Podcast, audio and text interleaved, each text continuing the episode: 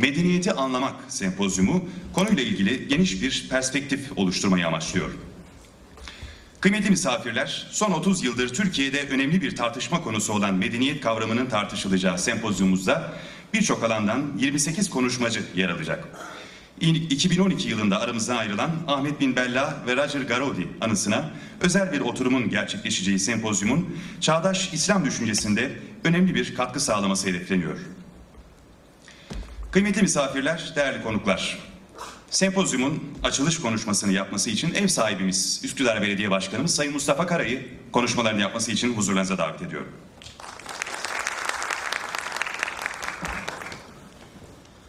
Pek saygıdeğer sivil toplum kuruluşlarımızın değerli başkanları, yöneticileri, saygıdeğer hocalarım, katılımcılar hepinizi saygıyla, sevgiyle selamlıyorum. Öncelikle tarih ve kültür şehri Üsküdar'ımızda tam da manasıyla barışan ve birçok medeniyetlerin üzerinde yaşandığı, birçok farklı kültürlerin burada şahitlik ettiği bir kavramı burada tartışmış olmaktan, gelecek nesillere yazılı bazı materyaller bırakmak, zihinlere bir açıklık getirmek üzere bugün bir arada bulunuyoruz. Ve bu bir arada bulunuşumuzda medeniyetimizin kültür harmanı olarak değerlendirdiğimiz bu mekanda bundan önce birçok konuları tartışır hale gelmiştik.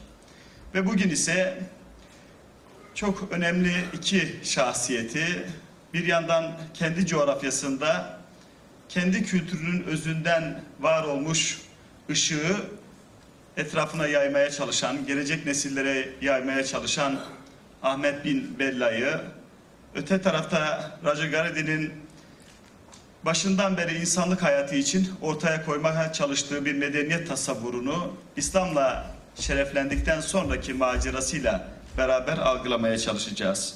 Ve bu bakıma inanıyoruz ki bu iki kaynaktan yansıyan ışık bizim hem şimdilerdeki medeniyetler ittifakıyla medeniyetler çatışmasını çokça tartıştığımız yani zıttıyla olumlu yanıyla reddetmeyle onu yok saymayla beraber yaşama kültürünü bir arada yaşatmaya çalışan bir dönemde bir nesilde yaşıyoruz. Ve bizler biliyoruz ki Habil ile Kabil'den itibaren bu kavramlar var olmuş ve bundan sonraki hayatımızda da var olmaya var olacaktır. Ve önemli olan bizim buradaki duruşumuz nasıldır ve bu duruşumuzu sergilerken kendi öz kaynaklarımızda medeniyet nasıl değerlendirildi, davranışlarımıza nasıl yansıdı ve öteden baktığımızdan yani öte medeniyetlere baktığımızdan bunun içerisinde ideolojisinden, yaşam tarzından, din faktörüne kadar ötekini de anlamaya çalışarak bir yol almaya çalışacağız. Şuna inanıyorum ki medeniyeti anlamak için insanın yeryüzü macerasını baştan sona izlemek ve tetkik etmek gerekir. Doğudan batıya, çağlar ötesinden bugüne ve bundan sonrasını da doğru bir şekilde ortaya koymak lazım. Ve böyle baktığımızda bir yandan savaş, bir yandan barış haritalarıyla karşı karşıyayız.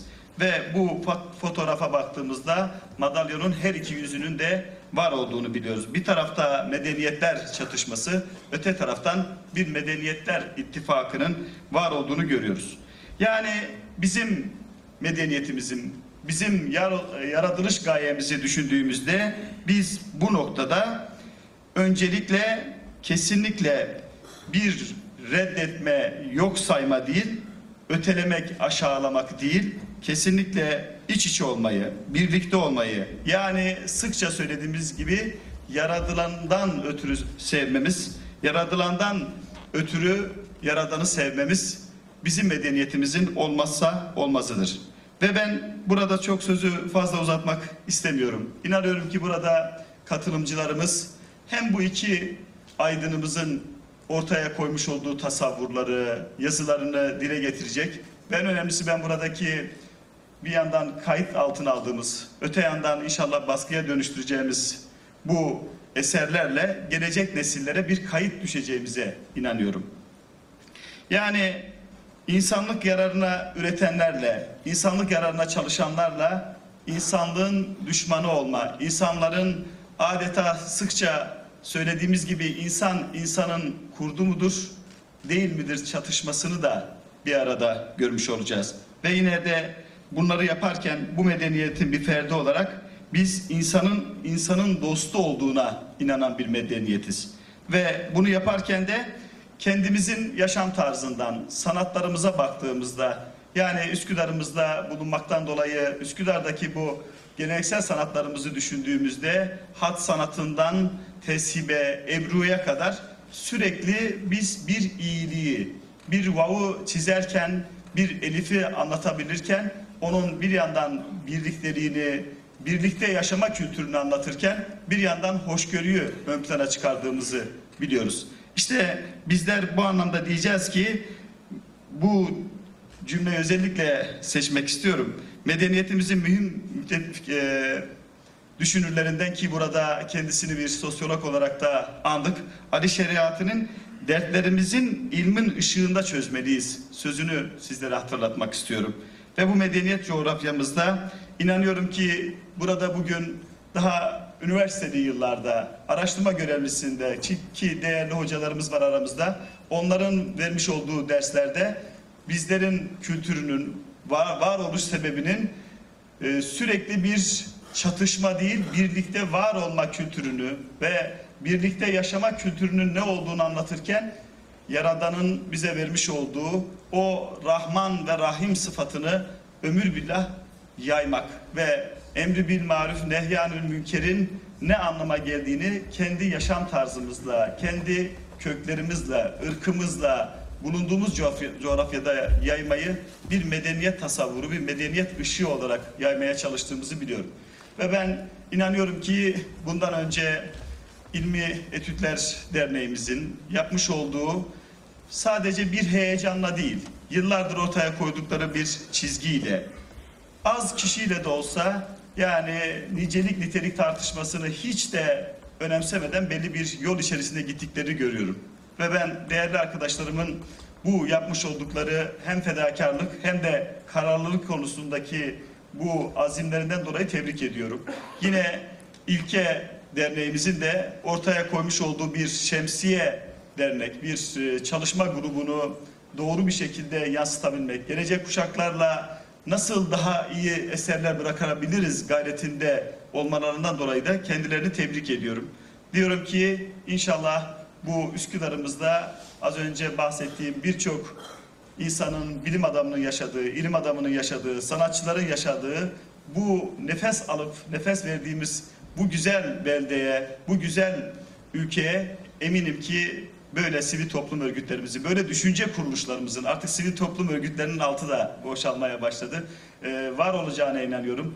Bu anlamda katılan bütün dostlarıma, öncelikle saygıdeğer misafirlerimize, hocalarımıza saygılarımı sunuyor. Hepinize teşekkür ediyor. Bir özrümü de beyan ederek bugün e, sosyal e, bir konuyla ilgili, özellikle engellilerle ilgili bir konuyla ilgili paydaş olduğumuz belediyelerle beraber yapacağımız bir çalışma için biraz erkenden ayrılacağım ama inanıyorum ki bir yandan kayıt altına aldığımız, öte yandan bu konuda e, adıma takip eden hem başkan yardımcım hem danışman arkadaşlarımızın bize vereceği e, eserleri de öncelikle kendi içimizde nasıl değerlendireceğimizi e, sizlere e, bu özrümle beraber beyan ederek hepinize hayırlı günler diliyorum.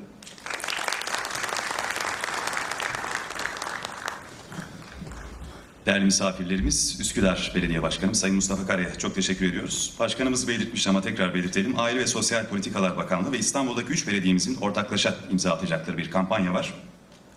Bu belediyelerden biri de Üsküdar Belediyesi, Birlikte Yürüyoruz kampanyası kapsamında engellerle birlikte yaşama kültürünü artırmak konulu bir protokol imzalanacak ve bir basın açıklaması yapacak, yapılacak. Bu yüzden belediye başkanımız birazdan aramızdan ayrılacaklar. Kendileri de katılımlarından ötürü teşekkür ederiz. Kıymetli misafirler, değerli konuklar, şimdi de konuşmalarını yapması için İlke Derneği Başkanımız Sayın Davut Şanver'i huzurlarınıza davet ediyorum.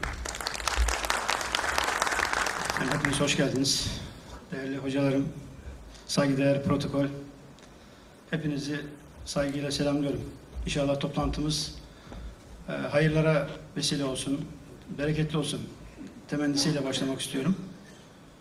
İlke Derneği Üsküdar Belediyesi ve İLEM'le beraber tertip ettiğimiz Medeniyeti Anlama Sempozyumu isminden de anlaşılacağı gibi bir tartışmayı açmayı hedefliyor. Reddetmekle yüceltmek arası çok uzun bir mesafe. Bu yönüyle e, niye böyle bir isim verdiğimizi anlatmakla e, başlamak istiyorum. Medeniyet konusu çeşitli zamanlarda, uzun yıllardan beri çeşitli taraflarıyla tartışıla gelmiş. Kimi zaman bir kutsal, kimi zaman aslında lüzumu da tartışılan sıradan bir kavram, sıradan bir e, konu olarak e, konuşulmuş. Ancak biz medeniyeti reddetmekte, yüceltmekte e, gerekmediğini ama medeniyetin önemli bir kavram, bir kavrayış biçimi olarak her zaman gündemimizde olması gereken, varlığımızın bir bakıma sebebi sayılabilecek önemli bir konu olduğunu düşünüyoruz ve bu çerçevede kendi rengimizi yaptığımız çalışmaya bir başlık olarak vermesek de aslında medeniyet konusunun vazgeçilmez ve mutlaka e, gerçek e, anlamda yo- yorumlanması, anlaşılması gereken bir konu olduğunu da düşünüyoruz. İlke olarak, ilem olarak bu anlamdaki e, görüşümüzü de ifade etmiş e, olayım bu vesileyle. Şimdi e, bu çerçevede medeniyet nedir diye kendi kendimize zaman zaman e, sorduğumuzda inancımızın, kültürümüzün, hayat tarzımızın dışa vuran, mücessem olan sonuçlarını göster gösterebildiğimiz bir tarafıdır aslında medeniyet. Tarih boyunca da farklı yönleriyle, dolayısıyla ortaya çıkan farklı şekilleriyle de bu yönüyle tartışılmıştır. Medeniyet kimi zaman akan suların üstüne köprüler kurmak, çeşmeler yapmak, kimi zaman Allah'ın kelamını Hafız Osman gibi yazmak, kimi zaman Kurtuba'da mescit yapmak, Şam gibi, Bağdat gibi şehirler kurmak şeklinde tezahür edebilir. Bu medeniyete hem baktığımız açıyı ifade etmek açısından hem de sonuçlarını görmek açısından bu şekilde bir takım tarifleri yapmak çok mümkündür. Ancak bugün içinde bulunduğumuz yüzyılda hayatı her yönüyle dilediği gibi Müslümanca yaşamak, insanın kendi diliyle, kendi kavramlarıyla kendi meramını anlatabilecek düzeyde kendi kültürüyle barışık olması, zulme dur diyebilecek ve bir hayat tarzı olarak, bir siyaset biçimi olarak bunu e, ortaya koyabilmek, Allah yolunda kim var diye sorulduğunda ben varım diyecek nesillerin yetişmesi için gayretler ortaya koymak ve bu anlamda daha da önemlisi Rabbinin kitabını yürüyen bir örnek, güzel örnekler oluşturabilecek nitelikte yaşayan Müslüman bir fert olabilmek. Aslında medeniyeti tarif ederken belki bu üst düzey tartışmalarda atlamamız gereken konular olarak ortaya çıkabilir.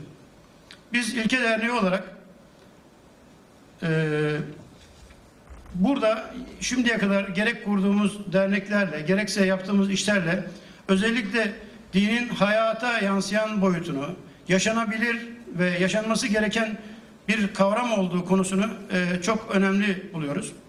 Bu çerçevede e, bünyemizde bulunan İLEM, YEKTER, İGİHAD ve Gönül Kuşağı derneklerine bir çatı kurumu olarak bunlarda lafı edilen, sözü edilen kavramların, çalışmaların daha derinlikli bir takım araştırmalara konu edilmesi, bu derneklerin söyledikleri sözünün sözlerinin eri olacak nitelikte bir takım çalışmaların içerisinde bulunması için çaba sarf ediyoruz.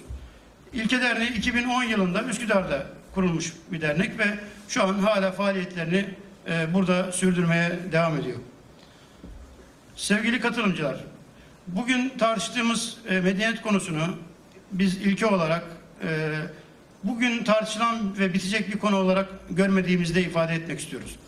Bu çalışmayı yaparken temel e, maksadımız aslında çorbada bizim de tuzumuz olsun e, ve bu önemli konuya bir katkıda biz yapabilir miyiz? Çünkü ilke olarak yola çıkarken aslında yola çıkışımızda kendimizi refer ettiğimiz husus mede- medeniyetimizden aldığımız ilhamla bütün bu yaptıklarımızı yapmaya çalıştığımızı ifade ediyoruz ve dolayısıyla bir medeniyet tanımı olmadan bütün bunları doğru yapmak ve doğru bir yolda istikrarlı bir şekilde yürümenin mümkün olmadığını sizler de takdir edersiniz sanıyorum. Saygıdeğer konuklar, sevgili kardeşlerim. Bugün tüm insanlık gözyaşları ve yardımcılıkları ile gözümüzün içine bakarak ümitle bizden bu medeniyeti yeniden kurmamızı bekliyor. Bu uğurda çalışmamızı bekliyor. Ne mutlu bu konuda çalışanlara. Bu duygularla hepinizi saygı ve sevgiyle selamlıyorum ve sempozyumun verimli ve bereketli geçmesini diliyorum. Hasreten bu konuda büyük katkılarını tekraren ifade etmek istediğim sevgili başkanımıza, İLEM'deki genç akademisyen kardeşlerime ve bu konuda katkısı olan herkese tekrar huzurlarınızda teşekkür ediyorum. Hayırlı uğurlu olsun efendim. Allah'a emanet olun. Kıymetli misafirler, değerli konuklar, İlke Derneği Başkanımız Sayın Davut Şanver'e çok teşekkür ederiz. Şimdi de konuşmasını yapması için İlmi Etütler Derneği Başkanı Yardımcı Doçent Doktor Lütfi Sunar hocamızı huzurlarınıza davet ediyorum efendim. Değerli katılımcılar, saygıdeğer misafirlerimiz. Evvela hepinizi selamların en güzel olan Allah'ın selamıyla selamlayarak başlamak istiyorum. İki gün boyunca bizi yenileyecek bir fikir meclisine hoş geldiniz. Bugün burada Türkiye'nin, İslam dünyasının, Batı dışı dünyanın son 150 yılına damga vurmuş bir meseleyi ele almak üzere bir araya gelmiş bulunuyoruz. 150 yıldır düşünce ve siyaset semamızda yankılanıp duran bir mesele olarak medeniyetin, tarihin makas değiştirdiği bu kavşakta yeniden ele alınması gerektiğini düşünüyoruz. Böyle derin ve geniş bir meseleyi elbette bir sempozyum ile çözmek mümkün değildir. Ancak derinlemesine ele almak ve çözümlemek gerekmektedir. Lügatimizde medeniyet birbirine zıt ve çeşitli anlam kümeleriyle donanmış vaziyette. Çok geriye gitmeye gerek yok. Son 20 yılda medeniyet kavramının kullanıldığı tamlama ve bağlamlara göz attığımızda bile karşımıza devasa bir anlam uçurumu çıkıyor. Soğuk savaş sonrası dönem medeniyetler çatışması fikrinin ürkütücü soğuk atmosferinde başladı. Devamında ise çatışmalarla dolu bir dünyada ve ülkemizde pek çok yan anlam kazanan Medeniyetler İttifakı fikri gündeme geldi. Bu dönemde medeniyet siyasetinden bahsedildi bolca. Medeniyet projelerine dahil olunmaya çalışıldı. Bu arada dünyada medenileştirme misyonu bu kez demokratikleşme adı altında hep yapıla geldiği gibi yürüdü. Birileri din ile medeniyetin birbirini tam, tamamlayan anlamlarından bahsederken başkaları medeniyetin dinin yerine geçtiğini savundular. Medeniyet bizim dünyamızda birileri için tek dişi kalmış batılı bir değer olarak reddedilmesi gereken bir şey olarak görülürken onlara çok da uzak olmayan başkaları onu yitik hazinenin yeniden keşfi olarak tanımladılar. Pek çok kişi yaşadığımızın bir medeniyet kaybı, davamızın da bir medeniyet davası olduğunu dile getirdiler. Karşımızda her bakımdan tartışmalı, birbiriyle zıt anlamlarla donanmış bir kavram duruyor. Biz de bu tartışmanın ortasında yüceltme ve reddiye arasında onu bir kez daha ele alalım istedik. Bilindiği üzere uygarlık yani sivilizasyon kavramı aydınlanma düşüncesinin bir mahsulüdür. Ama ona teşkil, temel teşkil eden uygar ve karşıtı olan barbar batıda köklü ve uzun bir geçmişe sahiptir. Avrupa'nın kültürel belleğinde kelime antik Yunan ve Roma'daki uygar barbar ayrımına dayanır. Bir ulusun deneylerden geçe geçe uygarlaşabileceğini iddia eden Dolbach'a ek olarak aydınlanmanın önemli düşünürü Condorcet uygarlığın Avrupa'ya özgü olduğunu ve uygarlaşmış halkların saçtıkları ışıkların Avrupa'yı istiladan ebediyen azade kıldığını düşünmekteydi. Ona göre eğer bu uygarlık yeryüzüne yayılırsa savaş ile fetihler, kölelik ile sefalet yok olacaktı. Öyle de yapıldı. Bütün 19. yüzyıl bu medenileştirme misyonunun nazik tehdidi altında geçti. Rudyard Kipling'in meşhur Beyaz Adamın Yükü fragmanıyla tanımladığı anlayışla şekillenen medenileştirme misyonu bütün bir yüzyılı kaplayan ana düşünce oldu. Cuma'yı yamyamlıktan kurtararak uygarlığa kazandıran Robinson Crusoe'nun hikayesi en popüler hikayelerden biri haline geldi. Bu misyona göre dünyanın geri kalan halkları Avrupa'nın aydınlanma ile bulmuş olduğu ışığa muhtaçtı. Ve Avrupalı her tür bedeli yerliler tarafından ödenmek kaydıyla bu uygarlığı yayma yükünü sırtlanmış idi. Joseph Conrad'ın Karanlığın Yüreği isimli eserinin kahramanı Holyrod'un en büyük biziz. Önderlik etmeye yazgılıyız. Özgürlüğü ve düzeni temsil ediyoruz derken 19. yüzyıl Avrupalılarının ve şimdilerde Amerikalıların siyasetine yön veren temel duyguyu dile getirmekteydi. Manzaranın diğer yanında ise bu durum farklı bir biçimde görülmektedir. Avrupa karşısında güç kaybetmiş olanların medeniyet ile girmiş oldukları ilişki her yönüyle ilginçtir.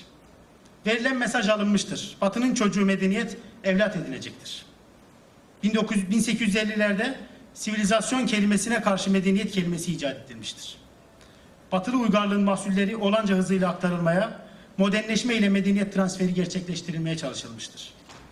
Her ne kadar onu tek dişi kalmış bir canavar olarak görenler olsa da Türkiye'de ve bütün İslam dünyasında modernleşme ile muasır medeniyetler seviyesine yükselmek amaçlanmıştır. Bu havalı transfer, bu yukarıdan bakan jön, köylüye ders veren bu diğergan muallim yeni bir toplumu baştan oluşturmaya girişmiştir.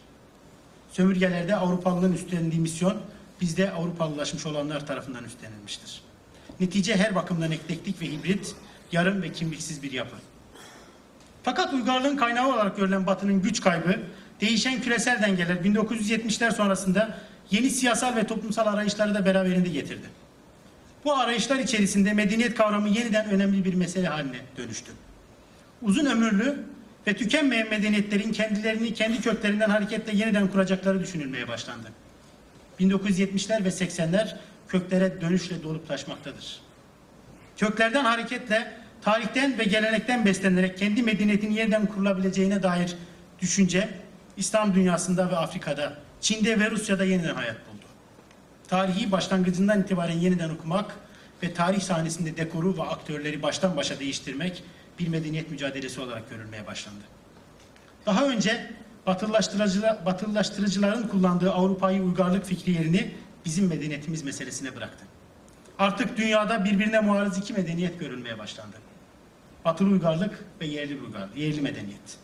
Bu tartışma içinde bizim dünyamızda medeniyet tarihte bir varoluşu temsil eden ve yeniden dirilen bir yol olarak görülmekte, medeniyet yeniden kurulması gereken bir barışa atıf yapmaktadır. İşte bugün geldiğimiz bu noktada bizi böyle ağır bir kavram yükü karşılıyor. Bir tarafıyla tehdit edici bir nosyon, diğer tarafıyla kurtarıcı bir fikir olarak medeniyet gittikçe entelektüel tartışmanın odağına yerleşiyor. Biz de buradan hareketle medeniyeti anlamanın bir vasatını oluşturmaya katkı sağlamak üzere bu sempozyumu düzenledik. Bu sempozyumun bir fikir olarak ortaya çıktığı günlerde iki önemli ismin Ahmet Bin Bella ve Roger Garaudy'nin aramızdan ayrılışına tanık olduk. Uzun siyasal yaşamlarını ve mücadelelerini engin bir fikri derinlikle süslemiş olan bu iki düşünür 2012 yılında aramızdan ayrıldılar. Sempozyumu düşünce dünyamızda medeniyet ile ilgili fikirlerimizin oluşumunda önemli etkileri olan bu iki ismin anısına adamayı vazife bildik. Onlar barbar bir uygarlığa karşı mücadele ederken bir medeniyet dilinin inşasının siyasal ve fikri imkanlarını bize göstererek ebediyete gittiler. Kendilerini bir kez daha rahmet ve minnetle anıyoruz.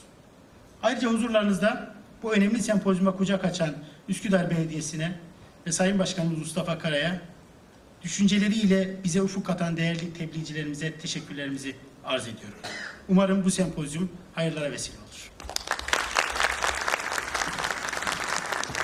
Değerli misafirler, İlmi Etütler Derneği Başkanımız, Yardımcı Doçent Doktor Lütfi Sunar'a çok teşekkür ederiz. Kıymetli misafirler, telgraflarımız var. Bunları size aktarmak istiyorum. Bir telgraf var ki özellikle okumak istiyorum. Yücelme ve reddiye arasında medeniyeti anlamak başlıklı sempozyuma nazik davetiniz için teşekkür ederim. Kıymetli zatların aziz hatıralarının bir tezahürü olan bu önemli sempozyumda emeği geçenleri canı gönülden tebrik ediyor. Oturumların başarılı geçmesi temennisiyle sizleri ve değerli katılımcıları en içten dileklerimle selamlıyorum. Başbakan Recep Tayyip Erdoğan. Telgraf gönderen bakanlarımızın isimlerini sizlere zikretmek istiyorum. İçişleri Bakanımız Sayın Muammer Güler, Milli Savunma Bakanımız Sayın İsmet Yılmaz, Ekonomi Bakanımız Sayın Zafer Çağlayan, Aile ve Sosyal Politikalar Bakanımız Sayın Fatma Şahin, Avrupa Birliği Bakanımız Sayın Egemen, Egemen Bağış, Gümrük ve Ticaret Bakanımız Sayın Hayat Yazıcı, Milli Eğitim Bakanımız Sayın Nabi Avcı, AK Parti İstanbul İl Başkanımız Sayın Aziz Babuşçu, İstanbul Milletvekilimiz Sayın Mustafa Ataş ve İstanbul Milletvek- Milletvekilimiz Sayın İdris Güllüce.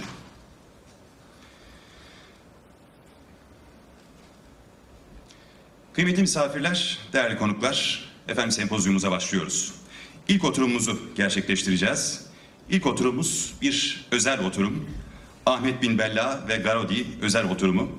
Şimdi huzurlarınıza kıymetli tebliğcilerimizi davet etmek istiyorum. Oturum başkanımız kıymetli belediye başkan yardımcımız Sayın Hasan Ekmen olacaklar. Kendilerini huzurlarınıza davet ediyorum efendim.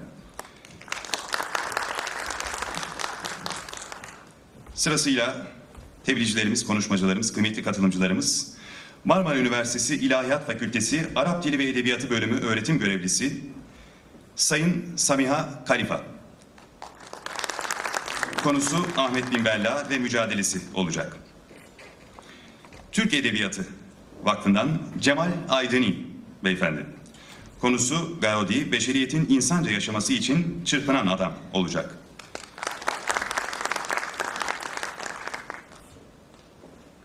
Brüksel'de İslami ilimler konusunda kıymetli hocamız Doktor Yakup Mahi. Kendilerini huzurlarınıza davet ediyorum. Konusu ilahi vece yöneliş, Garudi'nin düşüncesinde medeniyetin direnişi olacak. Değerli misafirler, şimdi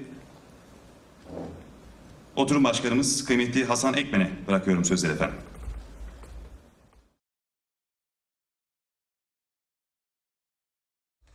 Saygıdeğer hocalarım, değerli katılımcılar, hepiniz hoş geldiniz, sefalar getirdiniz. Rütük Başkanımız Sayın, Sayın Davut Dursun hocamız da buradaymış. Hasreten hoş geldin diyorum kendisine. Hoş geldiniz Sayın Hocam.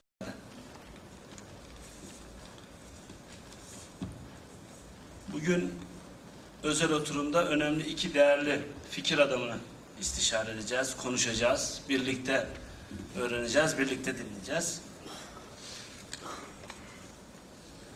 20. yüzyıl İslam alem İslamı madde ve mana planında kaosa düştüğü, paha biçilmez coğrafyasının ucuz bir bez parçası gibi kesilip biçildiği ricat yüzyılı oldu. Pozitivizmle aklı kalbi bulunan Müslümanlar batıdan gelen gerek fiziksel gerek fiili hücumlara reaksiyoner olmaktan öte bir cevap veremediler. Ki bazen reaksiyon verecek güçleri bile olamadı maalesef. Üzerlerine adeta ölü toprağı serpilmişçesine koskoca bir sukuta mahkum oldular. Yangın yerine dönen İslam coğrafyasının her hanesi kendi başının çaresine bakmaya mahkum edildi. 19. yüzyılın sonu 20. yüzyılın ilk çeyreğine kadar tüm menfiliklere, imkansızlıklara rağmen İstanbul yani şehri halife-i İslam son kale, kale olarak durur. Her milletten, her coğrafyadan Müslümanın ne vakit başı sıkışsa, dara düşse, koşa koşa gelip yardım istediği, meşveret ettiği, münakaşa, münazara ettiği, fikirlerini serd ettiği hem agora hem sığınak olmuştur Konstantinopol.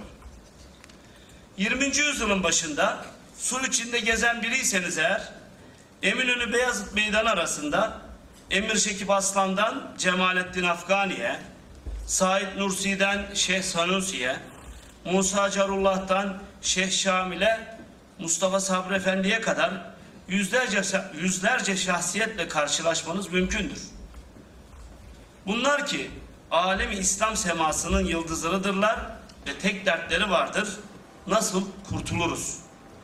Burada olamayanlar da Diyobent'ten, Hindistan'dan, Güney Afrika'dan, Avustralya'dan varsa mallarını gelebildilerse canlarını, gelemedilerse dualarını yolladılar son kaleye. Hülasa kader hükmünü icra etti ve son kale düştü. Bu düşüşle imamesi kopmuş tesbih taneleri gibi savruldu Müslüman toplumlar. Her ülkede her millet kendi başının çaresine bakmaya başladı ve mecbur bırakıldı buna. Uhuvvet, ittihat, meşveret, cihan mefkuresi, nizam alem, medeniyet tasavvuru gibi kavramlar, kelimeler lügattan hatta hayallerden uzaklaştırıldı maalesef. Diriliş ekolü, ekolünün bani Sezai Karakoç tarihten tarihte bir hareket bir kişinin ayağa kalkmasıyla başlar der. Biz de bugün burada işte o ayağa kalkan iki Müslümanı, iki fikir adamını ve iki kişiyi konuşacağız. Roger Grady ve Ahmet Bin Bella. Ortak yönleri de var. Hiç birbirine benzemeyen yanları da. tek bilmemiz gereken diğer kam ruhlar oldukları. Roger ya da İslam'a şereflendiği aldı, şereflendiğinde aldığı isimle Reca olağanüstü bir zeka ve kuram adamıdır. Karl Marx yaşamamış olsaydı da o kendi başına kapitali yazabilecek kudretteydi. Sosyalizm ceyranına kapılmasını, ruhundaki adalet duygusuna ve hak hukuk mücadelesine araç sanmasıyla izah edebiliriz. Elbette ki sosyalizm kabına sığamayacak kadar coşkun ve kudretli bu şahsiyet o kalıptan sıyrılır ve yolu onu İslam'a vardırır. Uzunca sayılabilecek hayatı boyunca hakkı savunur. Dilsiz şeytan olmayı reddeder. Eşya ve hadiselerin hakikatini anlamaya çalışır. Felsefe ve sanat üzerine yazdıkları her daim geçerliliğini korur. Değerini kaybetmeksizin okunası şeyler söyler. Düşüncelerini İslam'ın süzgeciyle süzer, karşılaştırır. Dünyaya nizam vermek için neler yapılabileceği konusunda çalışır. Fikir diye ideolojik papağanlıkların yapıldığı yerde o aforoz edilir elbette. Sığlığın, sıradanlığın, baş tacı edildiği, entelektüel zevzekliğin geçer akçe olduğu dünyada saf fikri, mutlak hakikati bir Müslüman düşünür olarak söylemesi, söylemekten de öte bunu eşya ve hadiselerle tatbik etmesi gerektiğini teklif etmesi onun batı dünyasında sukut cezasıyla mahkum edilmesine yol açar. Garadi içinden çıktığı toplumun sınıfın tutunamayanı değil aksine elitidir. Getirdiği eleştiri de yukarıdan üst perdedendir kibirli batıya. Tam da kibirli batıya tam da o frekanstan seslenmiştir. Önce la dedi sonra ilahe illallah. Ahmet bin Bella komple adam, mütefekkir, aksiyoner. Kafasıyla ve pozu gücüyle hem işgalci Fransızlara hem de yerli işbirlikçilerine karşı koymuştur. O ruh planındaki kavgada da savaş meydanlarında da kahramanca savaşmış, gün gelmiş hapishanede de çile doldurmuştur. Hapishaneyi de bizim tabirimizle medrese-i Yusufiye eylemiş, orada fikrinin, ruhunun yayını alabildiğince gelmiştir. Vakti geldiğinde de okunu düşmanının en derin ka- derinine kadar yollamıştır. Hayatını vakfeder, mücadelesini madde, madde ve mananın kahramanıdır Ahmet bin Bella. Bugün bize düşen anlamaya anlatmaya çalışmak İslam semasının yıldızlarına, müktesebatlarını verimlendirmeye çalışmak. Elbette ki anlamak ve anlatmak iddialı bir tavır. Vefada bulunmak da bizim içimizden, bizim açımızdan kafi. Yergi, övgüden çok İslam düşünce ve hayatına yaptıklarını konuşmak için buradayız. Efendim bu konuda çalışmalarını yapmış üç değerli fikir insanıyla konuşacağız. İlk sunumu Ahmet bin Bella ve mücadelesine ayırdık. Lisans eğitimini Cezayir'de, yüksek lisans eğitimini Lahey Global Üniversitesi'nde tamamlayan, yazdığı senaryo ile 2009 yılında en iyi senaryo ödülünü alan ve birçok televizyon filminin yapımında görev, yapımında görev alan yazar ve akademisyen Semiha Halim Efendi yapacaktır. Bizlere Grode'nin düşünce, düşünce dünyasını ve medeniyet yaklaşımlarını anlatacak olan iki değerli isimden biri olan Cemal Aydın Bey, İstanbul Yüksek İslam Enstitüsü ve Edebiyat Fakültesi mezunu, Fransızcadan dilimize 30'a yakın eser çevirerek edebiyatımıza katkıda bulunan, Roger Grady'den Amerikan Efsanesi çevirisi ile ödül alan ve Grady'nin eserlerini çevirerek bizlere kazandıran bir isim. Ve diğer misafirimiz Belçika'dan İstanbul'a teşrif eden, ilahiyat master derecesi alan, felsefe ve dini ilimler üzerine lisans üstü eğitim yapan, İslam'da çoğulculuk ve düşünce akımları, İslam'ın temelleri ve, ve pratik ritüeller dalında dersler veren, Belçika'daki Fransız toplumuna İslam dini, dini ile ilgili dersler veren yazar ve yönetici Doktor Yakup Mahi. Hoş geldiniz efendim sizler de. Özellikle bize ilettiler her konuşmacımızın süresi 20 dakika diye. Bu konuda e, 20 dakikaya birlikte değer verelim. Vaktimizi değerli kullanalım. Öncelikle sözü Ahmet bin Bella ve mücadelesiyle ilgili Semiha Hanife, Semiha Hanife hanımefendiye veriyorum. Buyurun efendim. Selamun Aleyküm.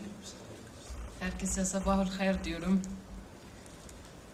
Fransız işgalinden 232 yıl sonra Cezayir büyük bir milli mücadele e, vererek bağımsızlığına kavuştu. Bu milli mücadelede bir, bir buçuk milyon Cezayirli hayatını kaybetmişti.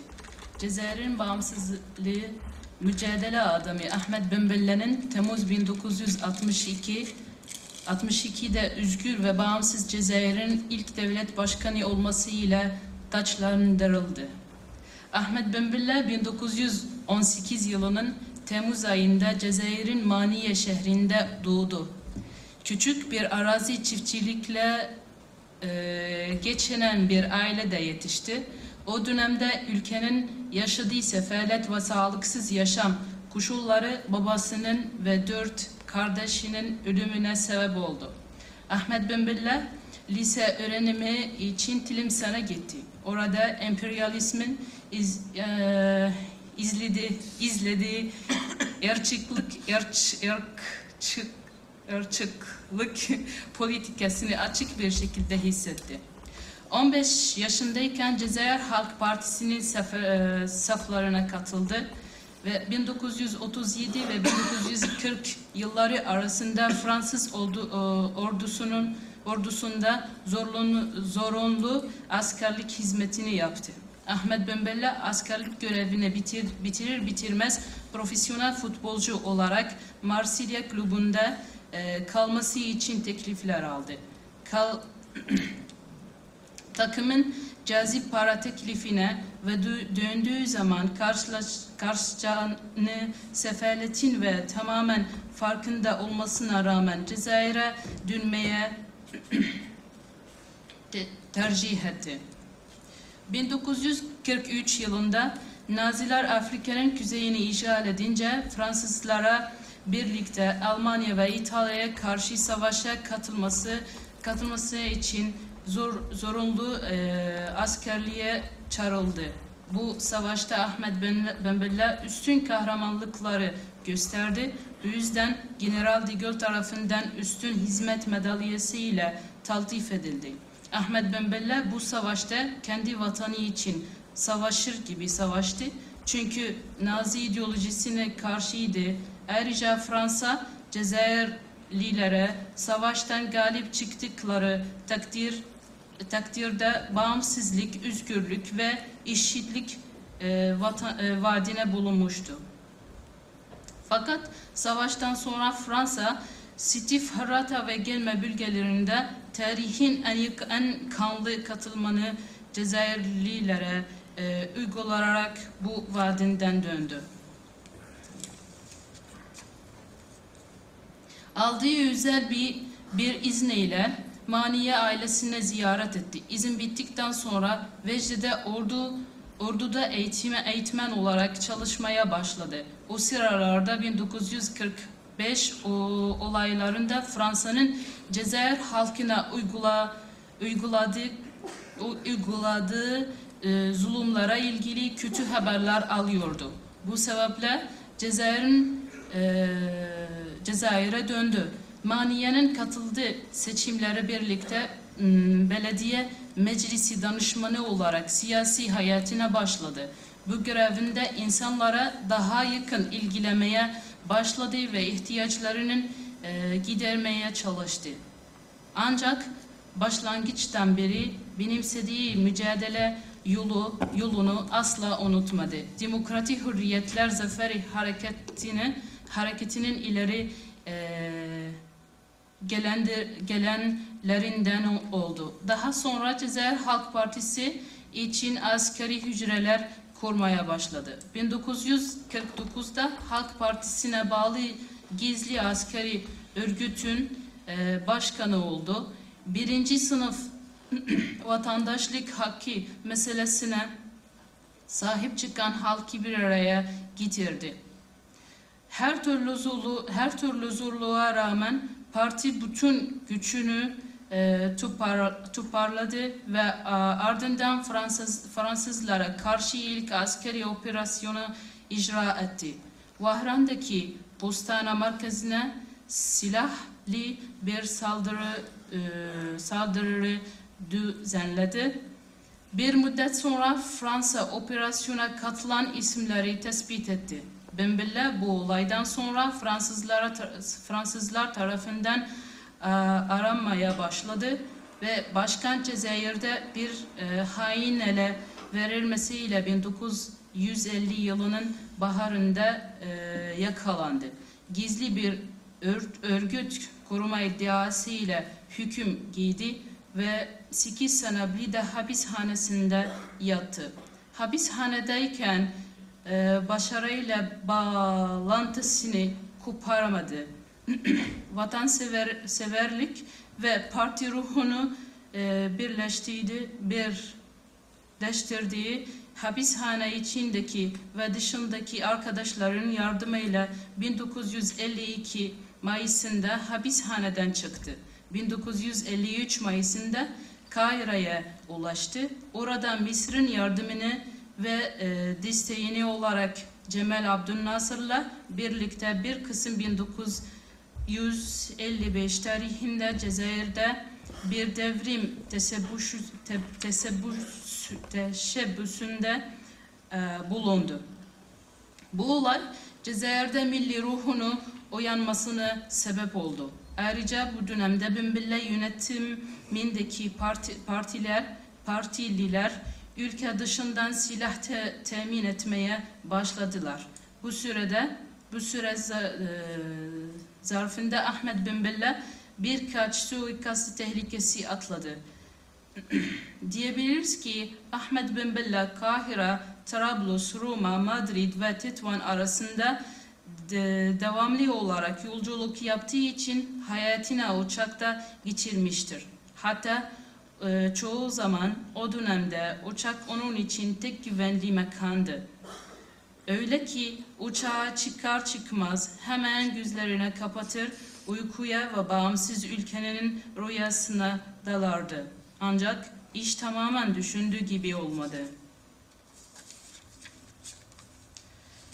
22 Ocak 1956 tarihinde Ahmet Binbille, Muhammed Budiyaf, Hüseyin Eyt Muhammed Haydar ve Mustafa Eşref ile birlikte Fransız güçleri tarafından kaçırıldı.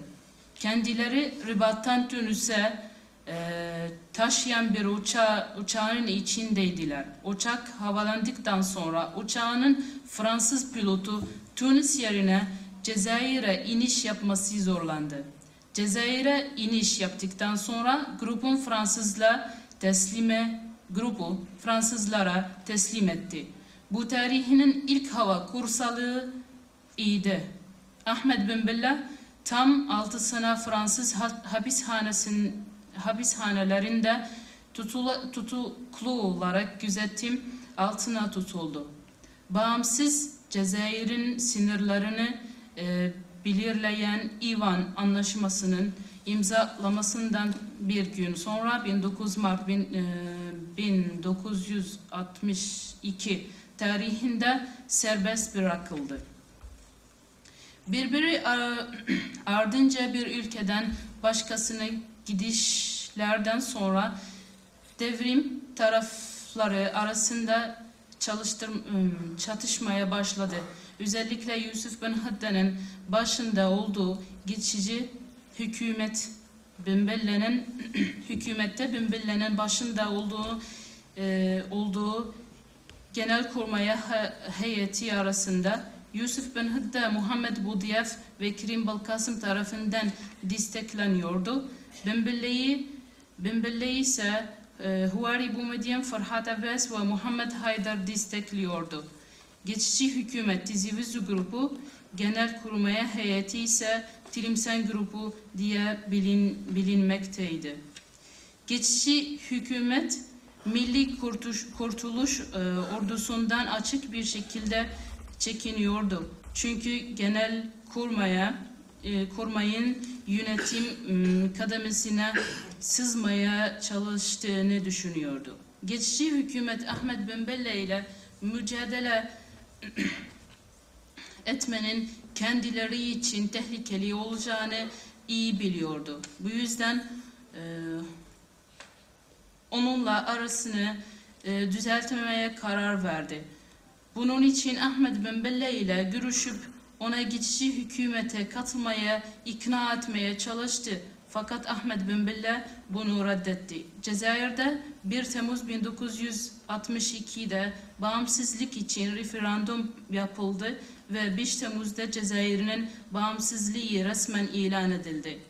Bin bin Hıdda bin Hıdda başkanlıktaki geçici hükümetinin bütün uğraşlarına rağmen Binbiller 4 Ağustos'ta sınır e, vilayetleri ve diğer başka vilayetlerin desteğiyle başkent Cezayir'e girdi ve geçici, geçici hükümetinin varlığını son verdi.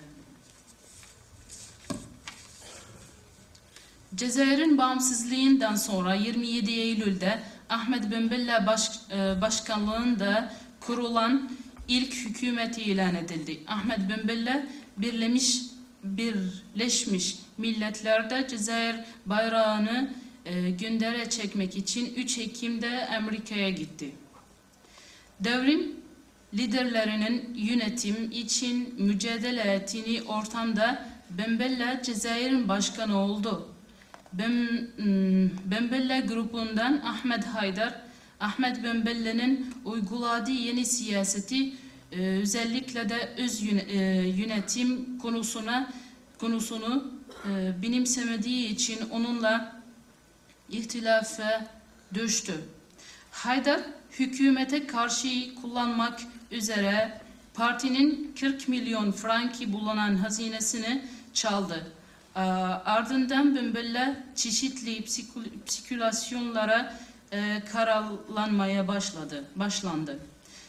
17 Mart 1963'de Boumediene hükümete başkanı Bümbülle'nin e, yardımcısı olarak atandı. Boumediene bizzat Ahmet Bümbülle'nin Kurtuluş Cephesi'ne asker olarak görev cephesinde asker olarak görevlendirdiği bir kişiydi. O zaman Azhar'da öğrenciydi. Devrimden önce partide mm, meydana gelen bir krizden sonra Bembele kendisini ziyaret etmişti. Bembele sadece partiyi değil de kültürel, iktisat ve diğer her türlü açıdan devrime destek verecek yeni gençler arıyordu. Ahmet Bembella bağımsızlığını ar- ardından tam bir sene tam bir sene hükümet başkanı e, yaptıktan sonra 15 Eylül 19 1963'te devlet başkanı oldu. Bu medyen çeşitli sebepler yüzünden Ahmet Bembelle'ye muhalefete etmeye başlamıştı. Bu muhalefet süreci Ahmet Bembelle'yi yerinden eden askeri bir ihtilalle sonuçlandı. Bembelle ihtilalden sonra askeri bir kışlada hapse atıldı. Hapisteyken e, 25 Mayıs 1971'de en büyük siyasi muhaliflerinden olan Zahra Sellami Hanım'la evlendi. Zahra Sellami Hanım'ı hanım e, merhum Başkan Eşedli Benjdid döneminde 1981 yılının yazında e, serbest bırakılana kadar Ahmet Bembelle ile gönüllü olarak hapishanede kaldı. Bildiğimiz kadarıyla bu olayın tarih bu olayın tarihte ikinci bir örneği yoktur. Ahmet Bembelle hapishanedeyken yedi buçuk sene sonra mecburi ikamet şartıyla serbest bırakıldı.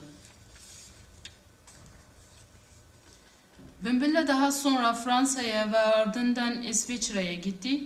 Orada siyasi faaliyetine devam etti. Demokrasi Hareketi adına adında bir parti kurdu ve Eşet Benjdid'in başkanlığı döneminde e, ona muhalefet etti. Ayak ayaklanmadan. Ayaklanmadan sonra Cezayir'e geldi. 26 Aralık 1991'de yapılan ve sonrasından sonradan ilave edilen seçimlerde e, kaya değer bir başarı göstermedi. Ahmet Bembelle seçimlerinin ilga e, edilmesine it- itiraz etmiş ve tekrar seçim yapılmasını istemişti. Ancak Cezayir yönetimi eski siyasetine devam etti ve İslami Kurtuluş Cephesi'nin faaliyetleri de durdurdu. Bu durum Bümbülle, Bümbülle'ye tekrar Cezayir'den ayrılmaya sevk etti ve İsviçre'ye gitti. Bu müddet bir müddet sonra Cezayir'e döndü ve hayatını buraya deva- burada devam ettirdi. Ahmet bin Bella 2003 yılında Kahire Konferansı ile Irak işgaline karşı kurulan, kurulan e, uluslararası kampanyanın başkanı seçildi. Birkaç e, röportajda kendi İslamcı, kendini İslamcı olarak ifade eden Bella 2007 yılında kurulan e, Afrika Birliği Akil Adamları Kurulu'nun da başkanıydı. 11 Nisan 2012'de 96 yaşında vefat eden Binbilla Cezayir'in başkentinde El Aliye şehitliğine defnetti et- edildi. Ahmet Binbilla Arap kültürünü ve Arap dilini Cezayir'in esas temeli olarak benimsedi. Dolayısıyla bağımsızlıktan sonra Cezayir'de yeni bir program düzenlemiş ve bu konuda Arap öğretmenlere güvenerek farklı Arap ülkelerden Cezayir'e öğretmen getirmişti. Ancak Fransız kültürünün, kül- kültürünün ve dilinin Cezayir'de hakim olmasını isteyen bürokratlar bu programa engel ol- e, olmuşlardı.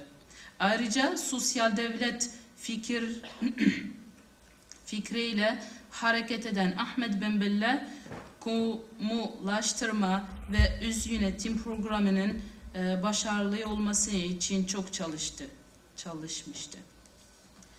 Her yerde insanlığı ait problemler ve halkların e, geleceğine ile ilgilenmiştir. E, Devlet başkanlığı esnasında Amerika basını kendisine savaş açmıştı. Bunun e, iki sebebi vardı. Birinci birincisi Filistin meselesindeki tutum idi. İsrail ona göre Batı emperyalizm yakın doğudaki köprüsüydü. E, İsrail a, Arap dünyasında e, dünyasının kalbinde kötü bir rol oynuyor ve Afrika'da ise devamlı problemler yaratıyordu. İkinci sebebi ise Ahmet Ben Bella'nın Kuba'yı ve e, Başkanı Fidel Castro'yu desteklemesini iyiydi, desteklemesiydi. Cezayir'de ise çocuklar e, çocukları fakirlik, cahillik ve kölelikten kurtulmaya çalışmıştı. O dönemde çocuklar ancak ayakkabıyı silerler anla, an, anlayışını e, yük etmek için sadece bir gece sokaklarda ne kadar çocuk varsa hepsini toplamış. Temizlik, yemek, mesken ve eğitim ihtiyaçlarını gidermeye e, gayret etmişti. Kısa bir zaman içinde bu çocuklar eğitimli, kendi ayakları üzerinde duran, dünyadaki diğer insanlar gibi insanlar gibi görevlerini yerine getiren ve halkları ve haklarını e, kavuşan kişiler haline gelmiştir. Kısa, kısacası e, halk insan in- insanlık onurunu e, yüceltmek için çalışmıştı. Ahmet bin Bella Arap devletlerin birliğini sa- savunmuş ve ancak bu birliği siyasi, e, sayesinde Arap dünyasının manevi ve kültürel değerlerini değerlerini koruyabileceğini inanmıştı. İn, koruyabileceğine inanmıştır. Devlet başkanı olduğunda devrimle devrilmeden kısa bir süre önce Arap mil- e, milletin milletini isteyen e,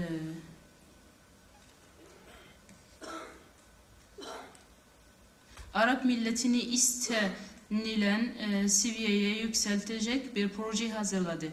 Önce eğitim alanında e, işe başladı. Devlet çocuklarının e, ileride ülke ülkenin problemleriyle e, ilgilenebilecek şeklinde kaliteli bir eğitim ver, e, vermelidir ve e, tarım a, alanında halkın başkasının ihtiyaç duymadan kendi kendine yeter hale getirilmesine çalıştı. Ekonomik yönünden de güçlü olmak gerekiyordu. Güç, çünkü güçlü ekonomi devletler arasında devletler arası e, ilişkilerde ilişkilerde güçlü olmak anlamı gelmektedir. Bu- Semih Hanım son bir dakika diyeceğim Tamam. ama biraz daha toparlarsak biraz süre verebiliriz ancak biraz toparlarsak iyi olur.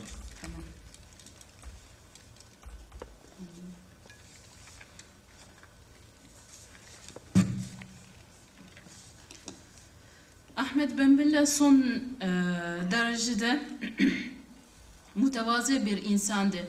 Haksız kazançla elde edilmiş serveti ve refahı kabul etmemiştir. Saraylarda veya devlet adam e, adamlarına mahsus büyük evlerde yaşamaya reddetti. Her zaman şöyle derdi: saraylara e, gittiğimizi du- e, duyarsanız, duyarsan bil ki e, biz halkımıza ihanet etmiş etmişizdir.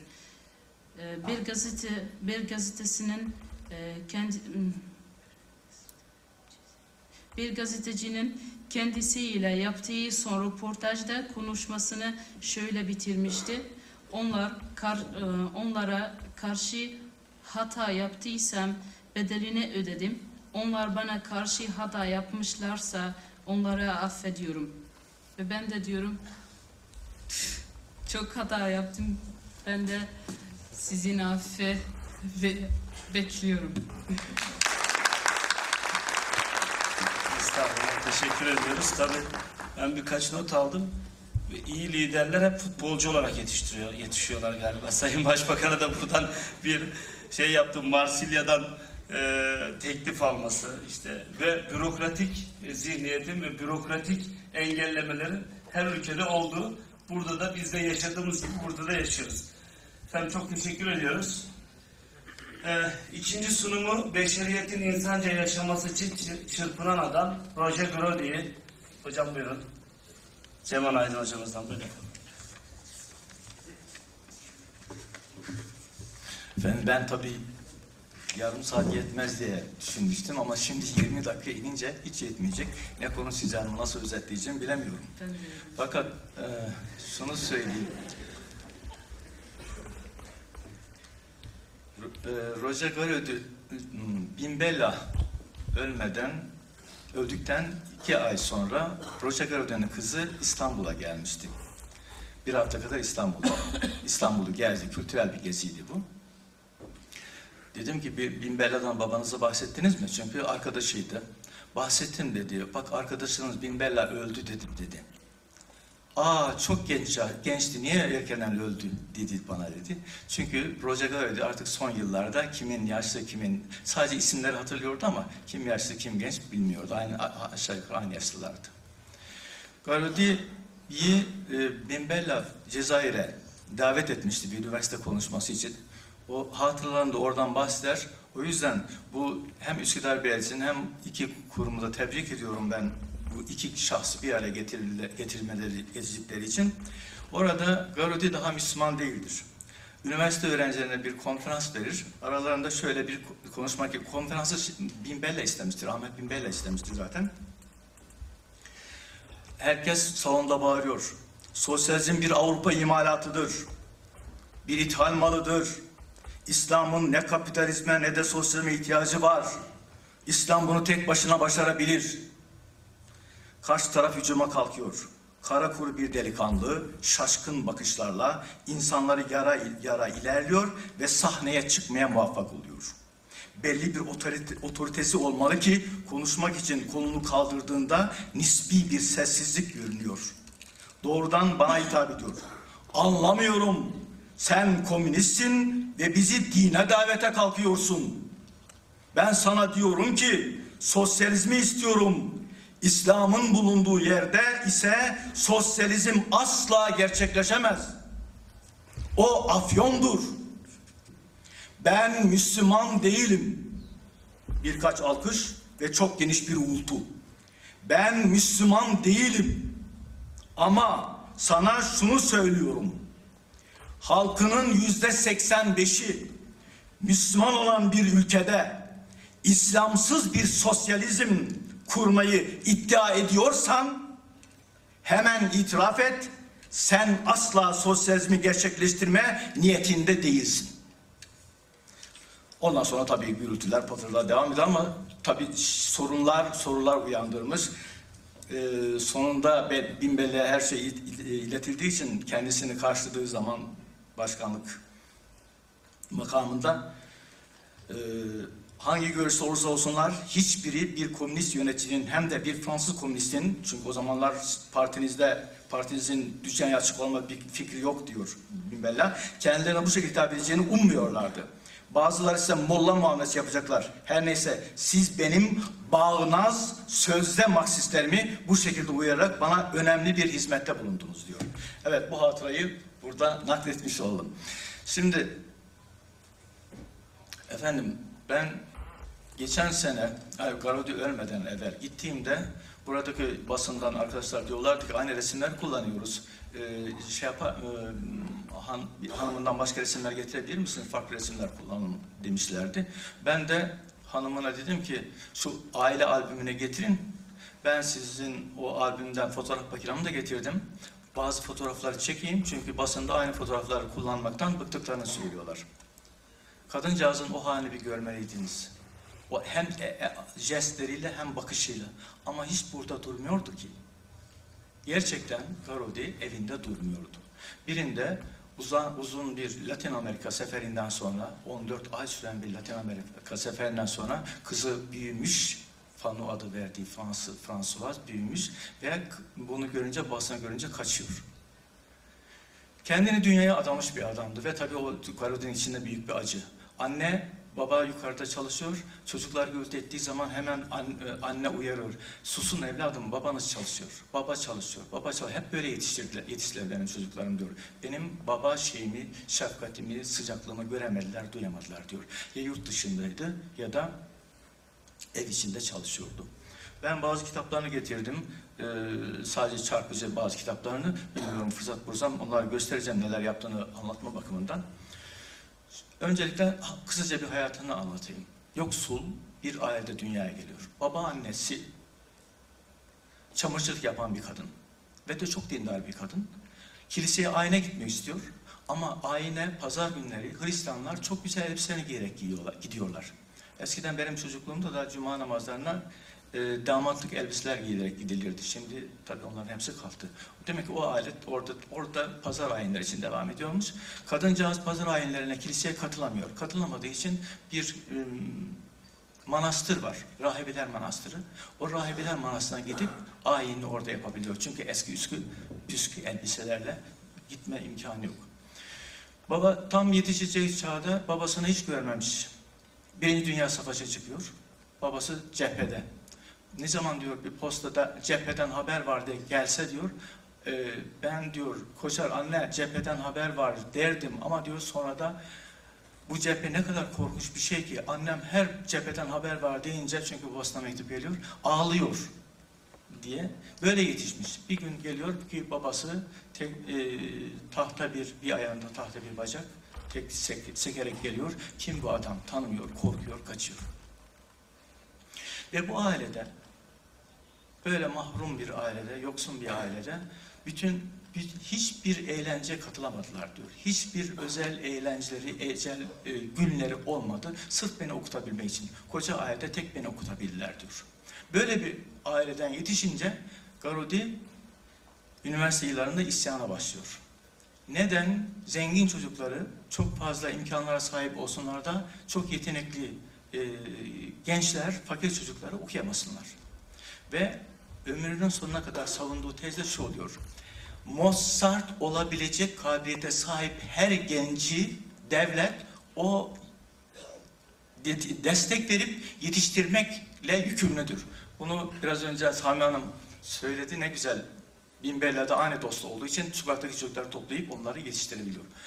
Bu çır- bunun içinde çırpındı durdu ve Komünist Partisi'ne gidip üniversiteyken kaydoluyor. Diyor ki ben Hristiyanım ama sizin fakirleri, yoksulları savunduğunuzu gördüğüm için sizin partinize katılmak istiyorum gençlik örgütüne. Katılıyor. Orada militanlık yapıyor. Polislerle çatışıyor. Gözü kara bir adam. Derken İkinci Dünya Savaşı'na başlıyor. Savaşa giriyor. Savaşta madalyalar, madalyalar alıyor. En önemli madalyalar alıyor. Kahraman bir adam. Fakat bir gün geliyor ki öğreniyor ki Fransız hükümeti Nazilerle, Hitler'le anlaşma yapmış. İşte o zaman askerde isyan ediyor. Birkaç arkadaşıyla birlikte.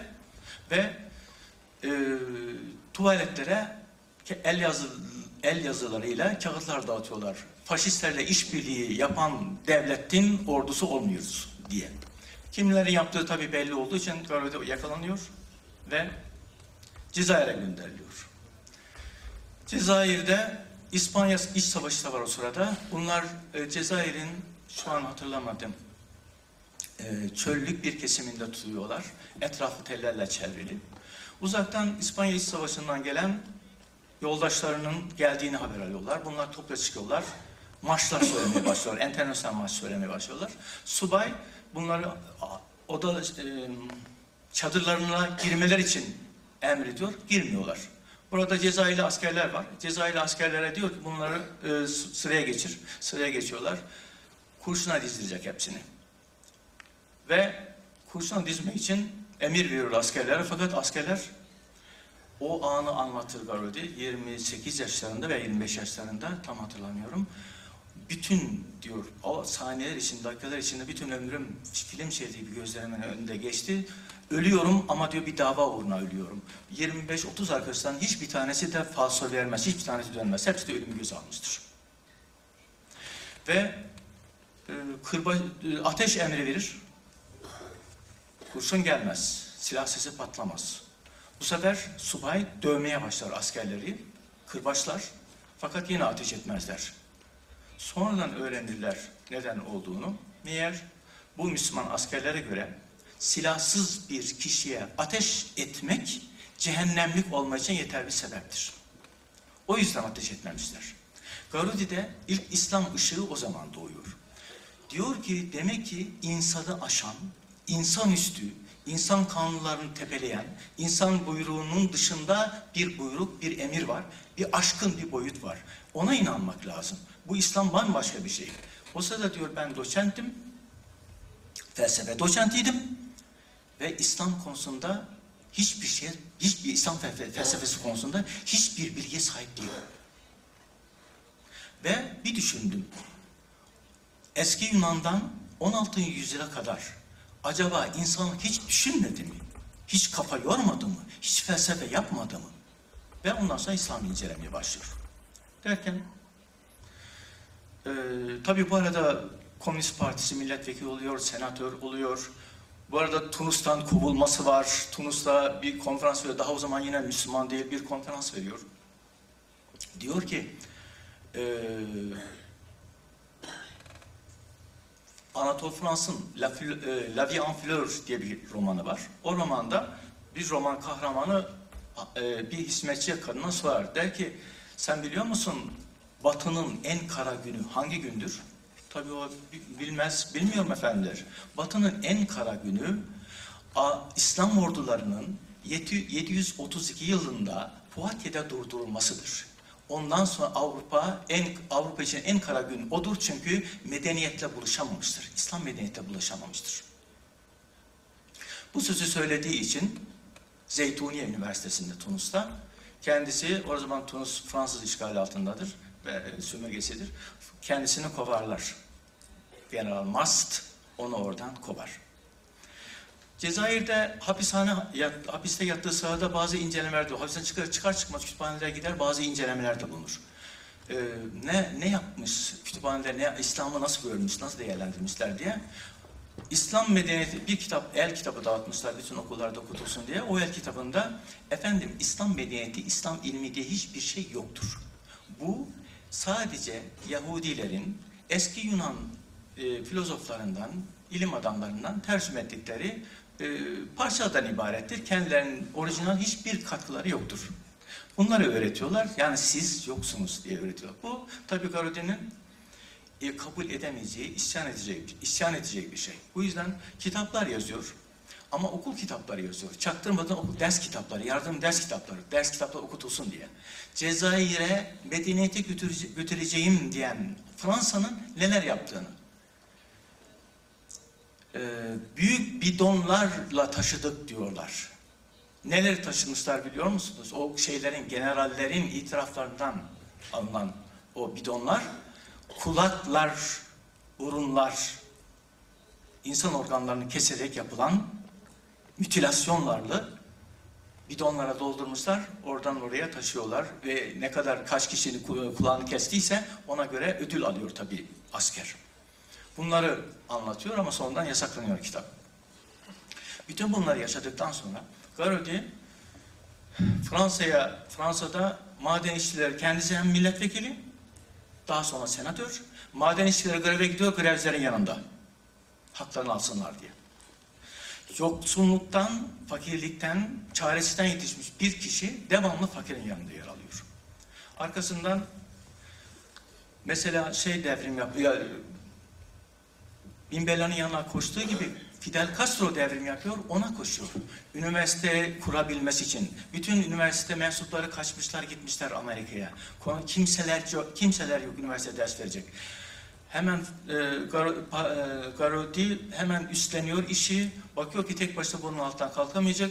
Fidel Castro diyor ki bana 6, 6 ay müsaade et. Ben Fransa'ya gideceğim. Fransa'daki dostlarıma ders kitapları yazdıracağım. Ondan sonra döneceğim. Gerçekten de herkese çe- çeşitli kişilere, önemli kişilere ders kitapları yazdırıyor. Bunlar dönüyor. Bunlarla dönüyor. Orada militanları profesör yapmaya çalışıyor elden geldiğince yoksul kalmış bir ülkede. Böylesine bir adam. Arkasından sanki biz insanları Kur'an'daki ayet biz bir erkekle bir işten yarattı- yarattık. Tanışasın, tanışsınlar, tanışasınız bir işesini diye kabilelere, milletlere, kavimlere ayırdık. Ayetini yaşarcasına bir bakıyorsunuz ki bütün dünyayı turlamış. Zaten eee kitaplarında bahseder, hakkında yazı yazılmış kitaplarda bahsediler. O sıralarda bütün dünyayı gezmekle meşgul, bütün medeniyetleri tanımak ve insanlığa nasıl yardımcı olabilirim? Çünkü Batı medeniyetini L'Oksidan et un accident diye görüyor. Yani Batı bir kazadır diye görüyor. Öyle bir insanın tarihinde öyle bir kaza ki yani e, mesela Rönesans diyor. İspanya'da doğmuş olsaydı bütün dünya rahat ederdi. Yani Müslümanlar döneminden hareketle doğmuş olsaydı, Batı benimsemiş olsaydı insanlığa zulüm olmazdı. Ee, Amerika'ya gidiyor. Amerika'da 14 ay ka- kaldığını söyledim Latin Amerika'da. Kuzey Amerika'da ziyaret ediyor. Gördükleri şu. Orada takvim yapmışlar. Ee, şu an aklıma gelmiyor oradaki şeyin e, o, bizim, bizim bir zamanlar e, o, e, kıyamet kopacak demişlerdi. Fa- Ma- evet.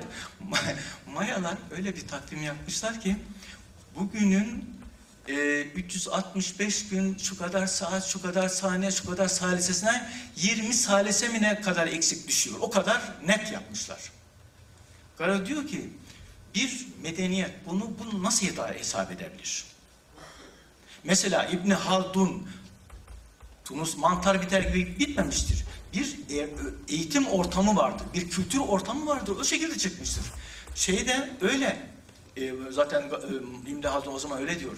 Biz diyor gemiler yüzüyoruz. A- Avrupalılar bizim günümüzde taht, Akdeniz'de tahta bile yüzdüremiyor diyordu e, o yüzyılda İbn Haldun.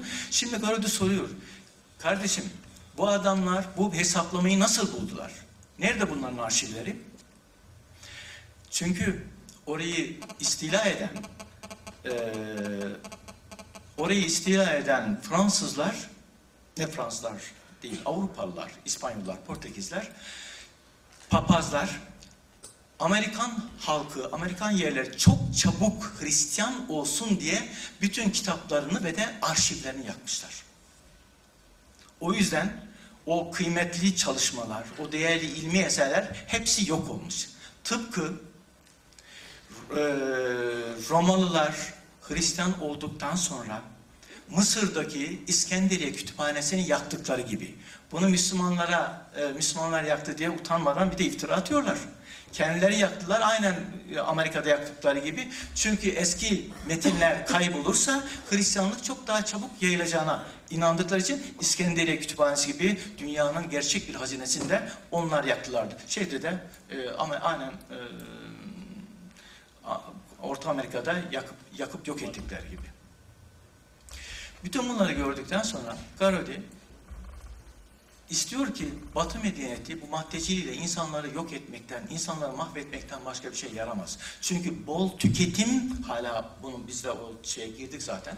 Bol tüketim ve bol üretim. Bunun sonu yok diyor.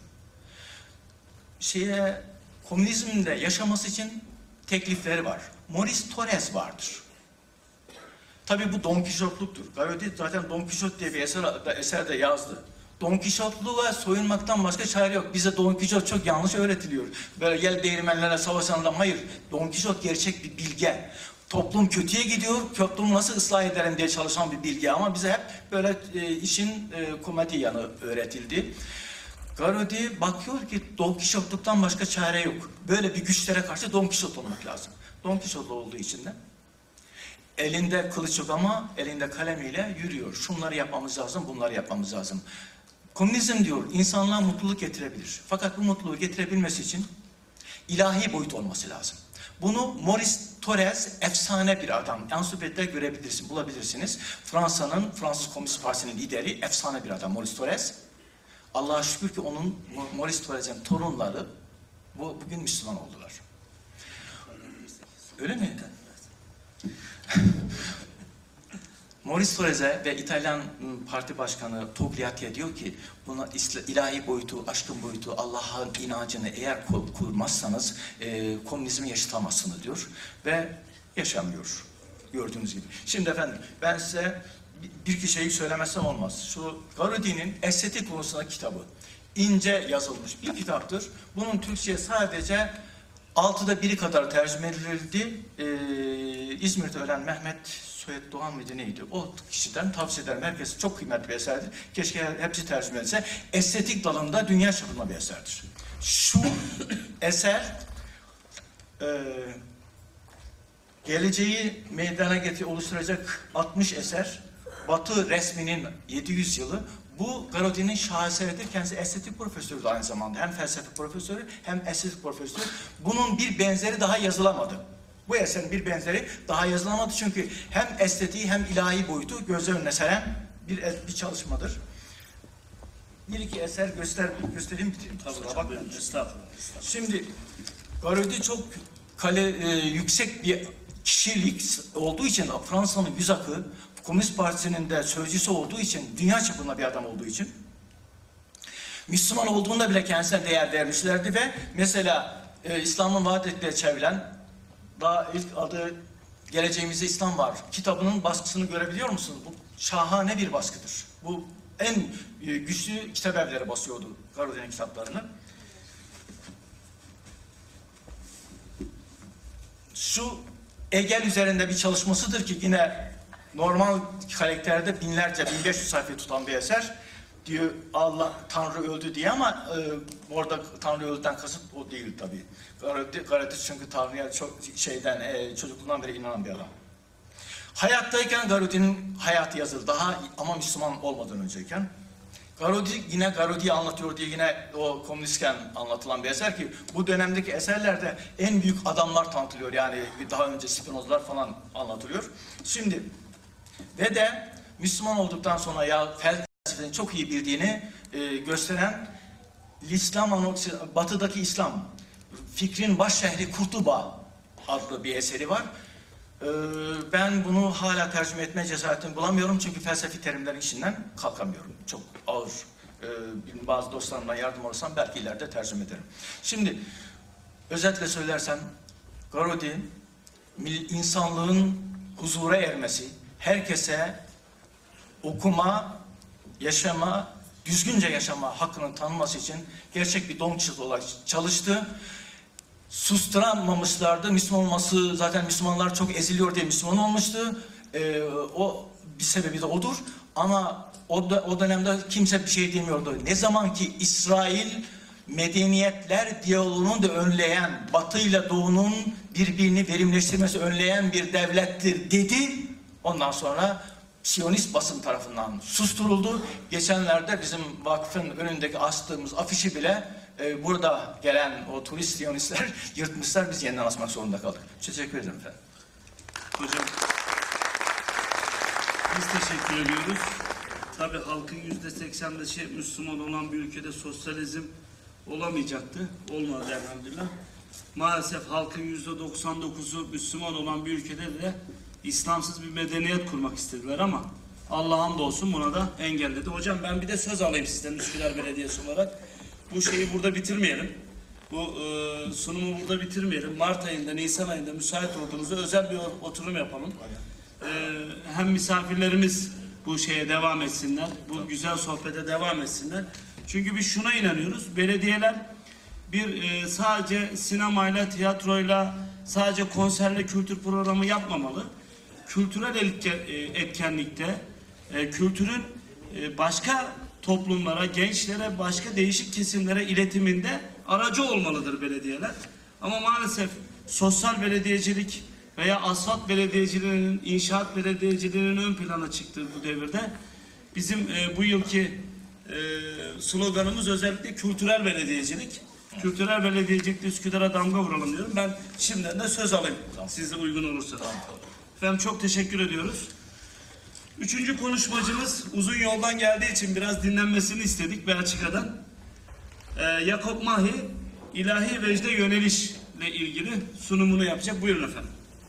Bismillahirrahmanirrahim. Par la grâce de Dieu. Uh, excuse me, I can't speak uh, in English because uh, the thought of Roger Garaudy is, uh, is produced in French, and if I want to to be uh, to stay in fidelity of the, the, the truth of Roger Garaudy, it's better for me to speak uh, in French. And uh, it's very, uh, I, I, it's a dommage that I can't speak uh, your beautiful language, uh, Turkish. Lütfen. Teşekkür. Donc je vais parler de la personnalité ou la pensée de cette personnalité que vient de nous dresser le professeur, celle de Roger Garaudy, que je vais appeler maître, le maître Roger Garaudy. Alors, le maître Roger Garaudy est euh, né en 1913 à Marseille, le 17 juillet 1913, et il va mourir le euh, 13 juin euh, 2012 à Paris. Philosophe intellectuel, mais surtout résistant de l'ordre mondial, Roger Garaudy euh, nous a quittés. Il est euh, surtout un résistant de cet ordre mondial, mais Roger Garaudy est un monument de la pensée. Humaniste fraternel, homme de foi universel, philosophe, artiste, on vient de le voir, libre penseur, ce monument de la pensée qui s'est aujourd'hui effondré s'en est allé. Il était athée, chrétien, communiste et musulman. C'est dans un silence malheureusement abasourdi des médias que Roger Garaudy va nous quitter. Il fut déporté euh, par Vichy en Algérie et intellectuel de renom, il va rompre par la suite avec le Parti communiste français en s'élevant contre l'envahissement de la Tchécoslovaquie par l'armée rouge. Euh, homme qui aura exploré des voies nouvelles, homme de dialogue, il aura marqué euh, son siècle. Il sera imprégné de l'enseignement de Zarathustra, aussi de l'enseignement de Bouddha, de Jésus, de Maïmonide, du prophète Mohammed sur lui la paix, alayhi salam, du grand Sheikh al-Akbar ibn Arabi, de Sainte Thérèse d'Avila, de Karl Marx, de Badi al-Zaman Saïd Nursi, des théologiens de la libération, Domeldor Camara, Leonardo, Boff, euh, le rabbin Moshe Menoïm et bien d'autres, il aura été imprégné de chacun de ces en- enseignements. Il a combattu toutes les formes d'intégrisme. Il s'est érigé contre toute forme d'exclusivisme dans la pensée, exclusiviste. Il dénonce l'islamisme comme maladie de l'islam. Il dénonce la théologie de Saint Paul comme une forme de théologie de domination contre la théologie de la libération.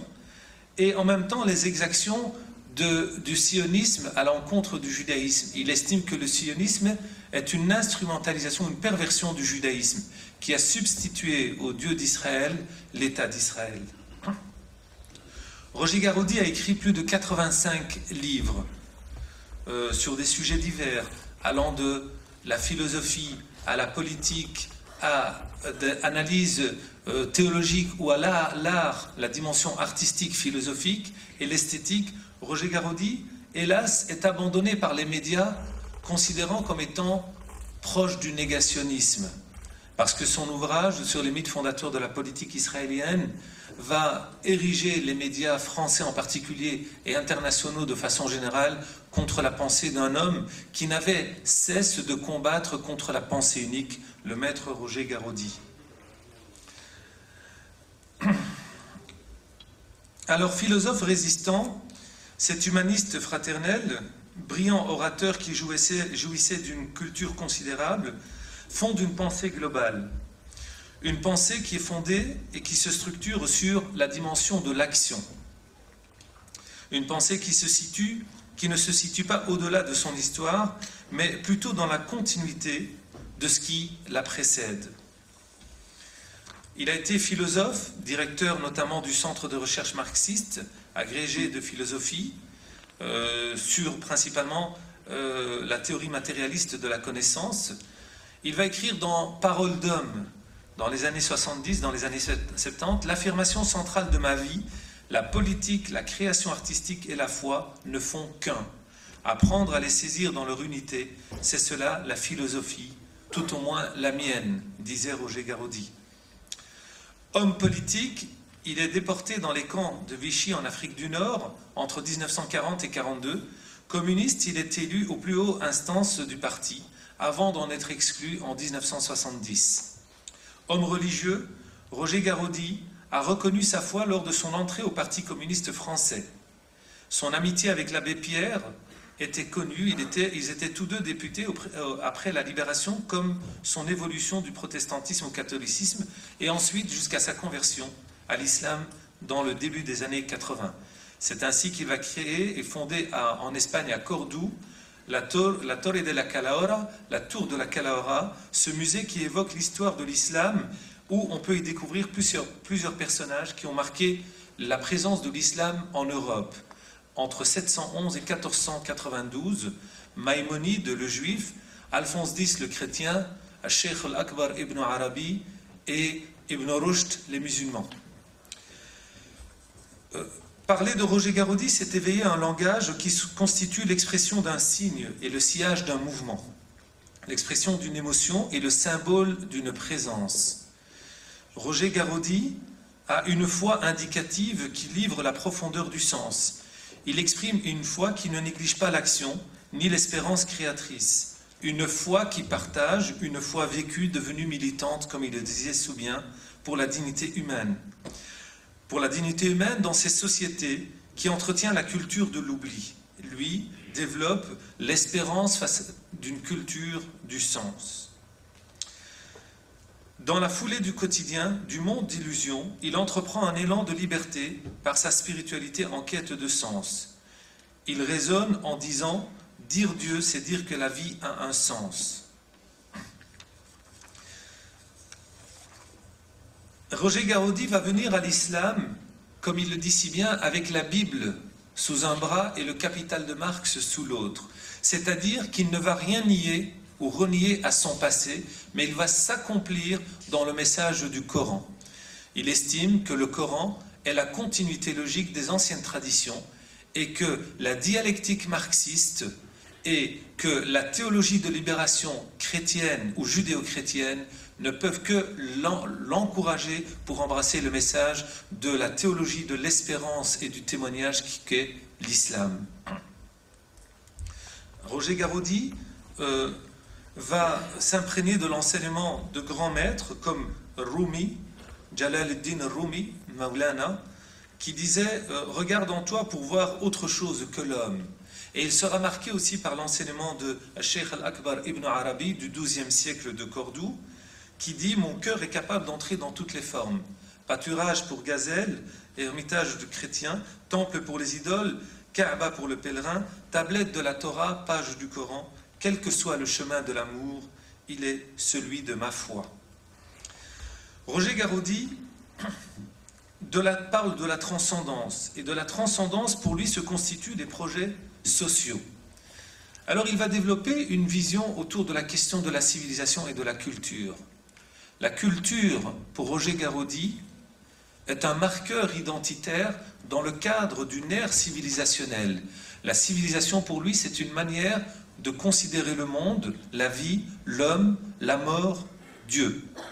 Dans cet état d'esprit, cette façon d'agir, cette manière d'être, on peut l'exprimer, ou cette manière d'être s'exprime par des marqueurs identitaires qui sont des cultures. Ce qui explique que Roger Garaudy aspire à une unité symphonique des cultures ou des civilisations pour pouvoir baigner dans l'unicité de Dieu, le tawhid, l'unicité.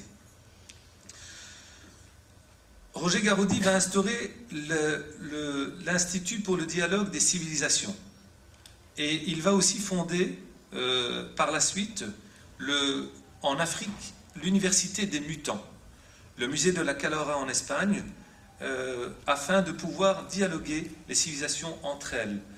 La critique de l'Occident dans la pensée de Roger Garaudy, c'est de considérer que l'Occident est un accident, comme il le disait si bien, l'Occident dans le sens de cet état d'esprit philosophique, cette philosophie qui n'avait cesse de se fonder que sur l'exploitation d'autrui par, à partir du moment du, à partir du XVIe siècle, ce qu'on appelait la Renaissance, qui n'était que l'exploitation des autres peuples, la pensée unique, le mythe fondateur de cette pensée, qui était la pensée de Descartes, se considérer comme maître et possesseur de la nature.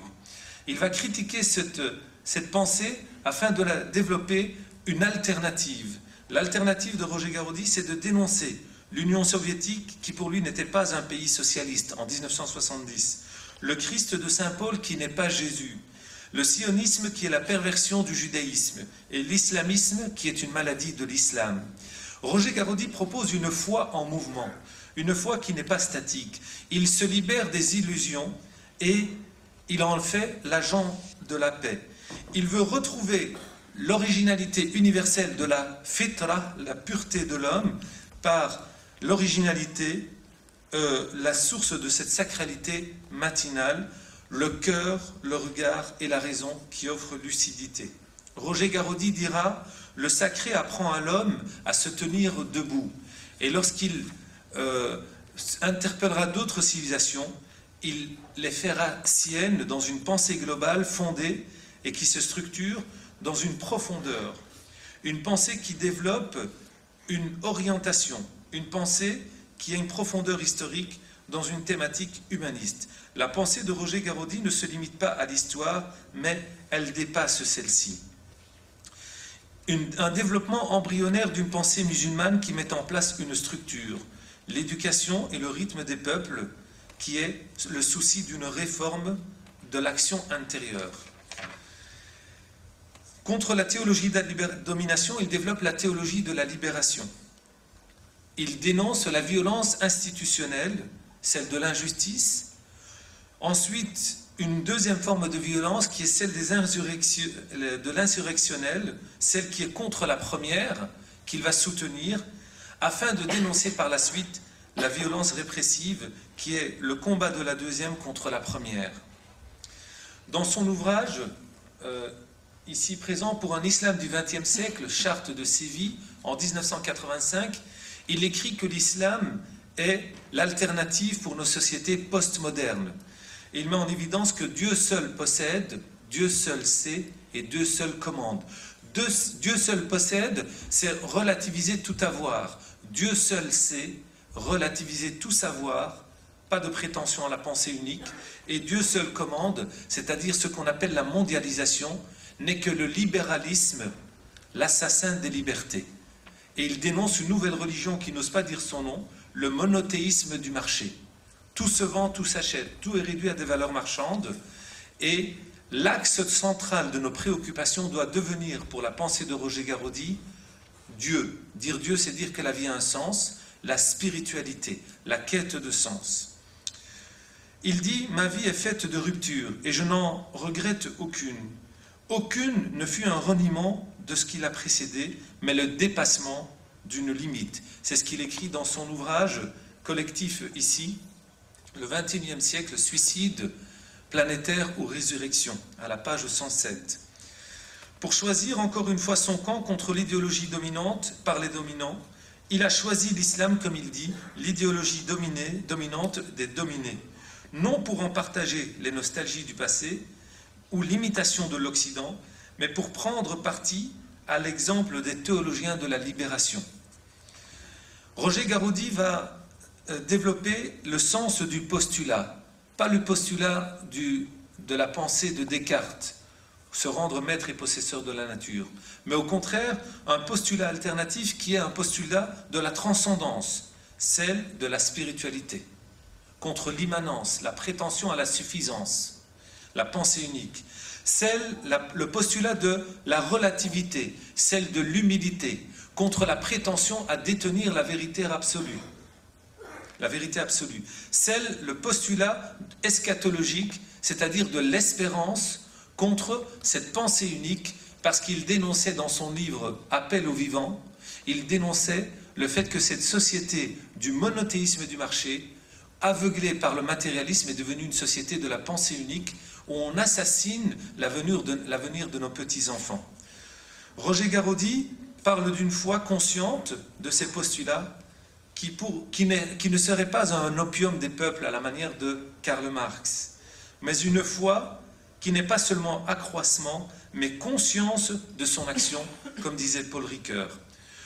Au-delà des identités spécifiques, il y a le défi commun. Le monde révèle notre interdépendance. Et Roger Garaudy met en évidence que l'espérance des anciens, c'est la désillusion des mouvements en vue de produire une alternative réaliste. Enfin, la finalité de sa pensée, c'est une finalité qui se structure dans des valeurs. Roger Garaudy appelle à un substrat commun, celui de reconnaître les valeurs humanistes, de dépasser l'axiome de l'essentialisme. Roger Garaudy est musulman, il s'accomplit dans l'islam, mais il dénonce en 1985, lorsqu'il reçoit le prix Faisal, il dénonce euh, la politique ou la vision saoudienne de l'islam en disant l'Arabie saoudite était le berceau de l'islam, elle en est devenue aujourd'hui le tombeau. Et il dit il faudra désaoudiser l'islam. Roger Garaudy propose une attraction contre une répulsion, attraction à partir d'une vision du monde contre la répulsion, par une répulsion, celle de la pensée unique. Et c'est là qu'il développe l'identité d'une spiritualité que j'ai appelée la, citoyenneté spirituelle, c'est-à-dire un engagement responsable façonné par le cheminement de la foi. Roger Garaudy, je termine, n'a jamais cessé de renier son accomplissement dans l'islam. Sa vie est faite de ruptures et non pas de reniements. Ce ne sont pas des variations, mais bien des phases grandissantes d'un humain qui s'accomplit en le divin, constamment créateur et rénovateur. Fidèle jusqu'au bout à tout ce qui l'a nourri, il répétait si bien dire Dieu et dire que la vie a un sens. Maître Roger Garaudy est resté à 99 ans. Il, a- il est mort à un mois et trois jours ou quatre jours de ses 99 ans. Il est resté à 99 ans entre transcendance et communauté, établissant, établissant un rapport à Dieu dans la résistance face aux dérives de l'humain, fidèle à son rêve de 20 ans. Roger Garaudy est mort en paix, il a été inhumé en paix, que ce soit dans le sol, dans les mers ou dans les airs, il restera pour l'éternité une voix de la vérité universelle. Avec toutes mes sincères condoléances pour la pensée, pour le maître Roger Garaudy, je voudrais euh, saluer l'initiative qui est prise aujourd'hui avec le courage euh, ici au sein de cette institution et par les organisations. Je voudrais saluer l'initiative parce que parler de Roger Garaudy aujourd'hui, c'est très difficile. On est taxé de négationniste, d'antisémite. On est taxé de pensée unique quand on parle de Roger Garaudy. Eh bien, en ce pays, la pensée euh, ottomane, à la pensée qui a été produite, la pensée de Saïd Nursi à laquelle il, il s'abreuvait lui-même Roger Garaudy, je voudrais saluer ici cette initiative et terminer par le poète, le poème du poète turc Nazim Hikmet qui disait Si je ne brûle pas, si tu ne brûles pas, si nous ne brûlons pas, comment les ténèbres deviendront-elles clarté? Merci à vous.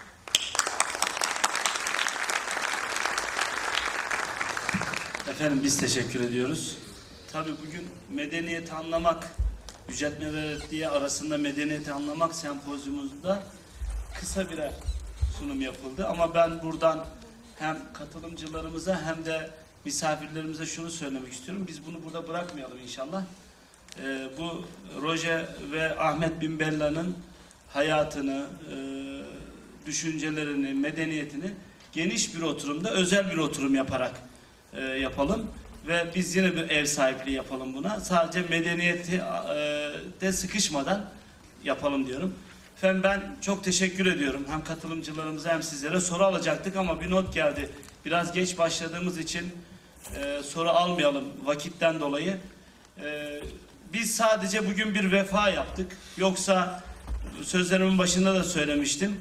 E, ne bu iki yıldızı anlatabilirdik ne de e, bu kadar derinlemesine inebilirdik. Bizimki sadece bir vefada bulunmaktı. Ben tekrar katkı ve katılımlarınızdan ötürü teşekkür ediyorum efendim. Biz de çok teşekkür ediyoruz. Sayın Başkanım, plaketlerimiz var. Plaketlerimizi takdim edeceğiz. Aramızda çok kıymetli bir misafirimiz var. Cezayir Başkonsolosu Sayın Raşih Meddah aramızda. Efendim kendilerini huzurunuza davet ediyorum. Plaketlerimizi takdim edecekler.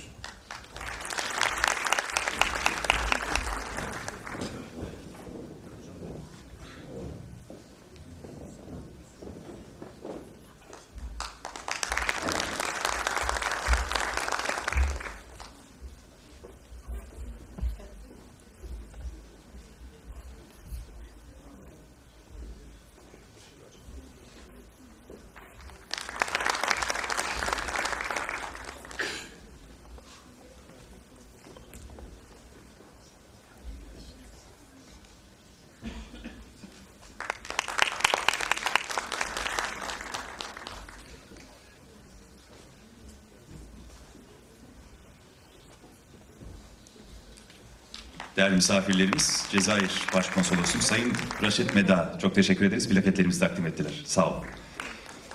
Kıymetli misafirler, şimdi bir çay kahve molası vereceğiz. Ardından birinci oturumumuzla, bu özel oturumumuzdu. Şimdi birinci oturumumuzla devam edeceğiz. Bir 20 dakikalık ara vereceğiz. 20 dakika sonra buradayız.